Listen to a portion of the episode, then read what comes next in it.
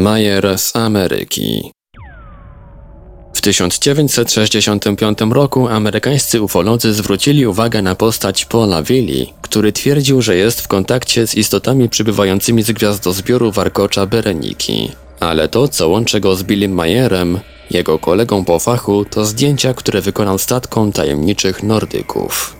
Paul, a właściwie Apollinaire Villa, zamieszkały w Nowym Meksyku, był kolejną z barwnych postaci świadka kontaktowców, z których najlepiej znanym jest Szwajcar Edward Mayer. Z tą postacią Ville wiąże jednak znacznie więcej, w tym przede wszystkim fotografie obiektów istot, z którymi rzekomo się kontaktował.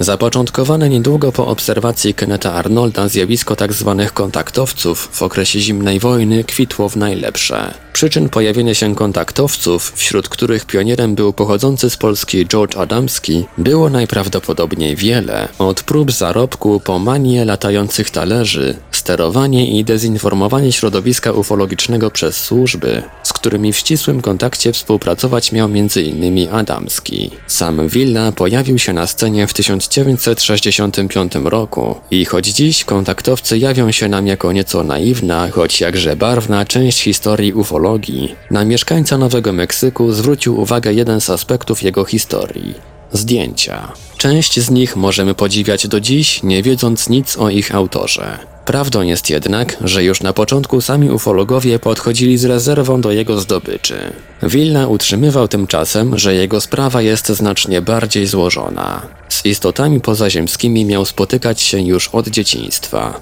Co więcej, pobierał u nich telepatyczne nauki, mimo że nie skończył dziesięciu klas ziemskiej szkoły.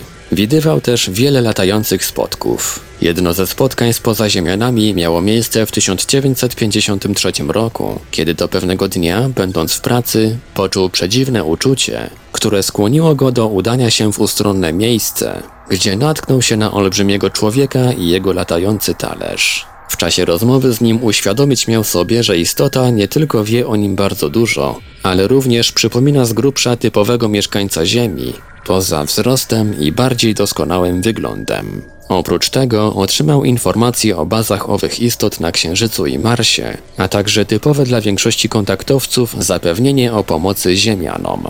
Oprócz wielu innych rzeczy podali miejsce swojego pochodzenia. Był to gwiazdozbiór o nazwie Warkocz Bereniki. W jego historii odzwierciedliło się wiele innych szczegółów z życia osób kontaktujących się z kosmicznymi braćmi, w tym trudności, na jakie zwykle napotykali, brak akceptacji, czy prześladowania ze strony wszelkiej maści agentów próbujących ich rzekomo uciszyć. Tymczasem wydaje się, że wszelkiego rodzaju agencje były raczej zainteresowane pracą i dorobkiem kontaktowców, za pomocą których mogły skutecznie ingerować w środowiska ufologów oraz entuzjastów UFO. Villa mówił ponadto, że jak inni wybrańcy miał otrzymywać telepatyczne wskazówki wiodące go do określonych miejsc, gdzie znajdował się pozujący dla niego statek kosmiczny, który fotografował japońskim aparatem. Fotografie na pierwszy rzut oka wyglądały ciekawie i dostrzec można było na nich liczne szczegóły domniemanych pozaziemskich statków. Dla niektórych były one jednak po prostu zbyt dobre, aby przyjmować je bezkrytycznie. W ten też sposób z Willą skontaktowali się badacze z organizacji APRO, pytając go wprost, w jaki sposób tworzy swe fotografie, na co ten z przekąsem odpowiedział. Droga pani, najpierw potrzeba wykonać model, który potem podrzuca się w powietrze. Dla wielu sarkastyczna odpowiedź Willi była potwierdzeniem tego, że zdjęcia mają bardziej tajemnicze pochodzenie. Rzekome kontakty Willi sprawiły, że stał się sławny, a jego zdjęcia coraz bardziej rozpoznawalne i coraz dalej rozpowszechniane. Problem ich autentyczności poruszany jest także dziś, jednak nie oznacza to, że we wspaniałej karierze Willi jako łącznika z istotami pozaziemskimi nie pojawiły się problemy. Te zauważono już dawno. William Spalding, jeden z pionierów analizy zdjęć NOL, przyjrzał się im dogłębnie, odkrywając kilka szczegółów. Szczególną uwagą obdarzył zdjęcie z 1963 roku, gdzie UFO znajduje się koło drzewa. Analizy wykazały pewien szczegół sznurek. To prawdopodobnie na nim umieszczony był model o średnicy około metra. W przypadku innych zdjęć ustalono, że Villa nie kłamał, mówiąc, że rzuca modele w powietrze. Amerykański Mayer nie był oczywiście wyjątkiem.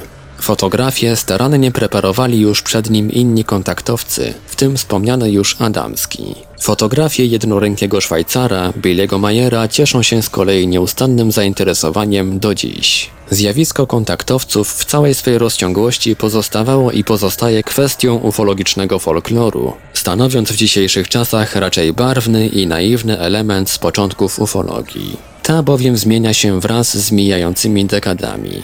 Warto jednak zwrócić uwagę na fakt, że zdjęcia dziś eksponowane jako mocne dowody ufologiczne mają czasem bardzo kruche podstawy, a sam fakt wystąpienia osób utrzymujących rzekomy kontakt z kosmicznymi braćmi był wytworem nastrojów epoki, pozostając dziś elementem w bogatej ufokulturze i tradycji. Poznając bowiem historię zjawiska i zmiany zachodzące na przestrzeni dekad, możemy dowiedzieć się na jego temat bardzo wiele. Opracowanie Portal Infra www.infra.org.pl Czytał Ivelios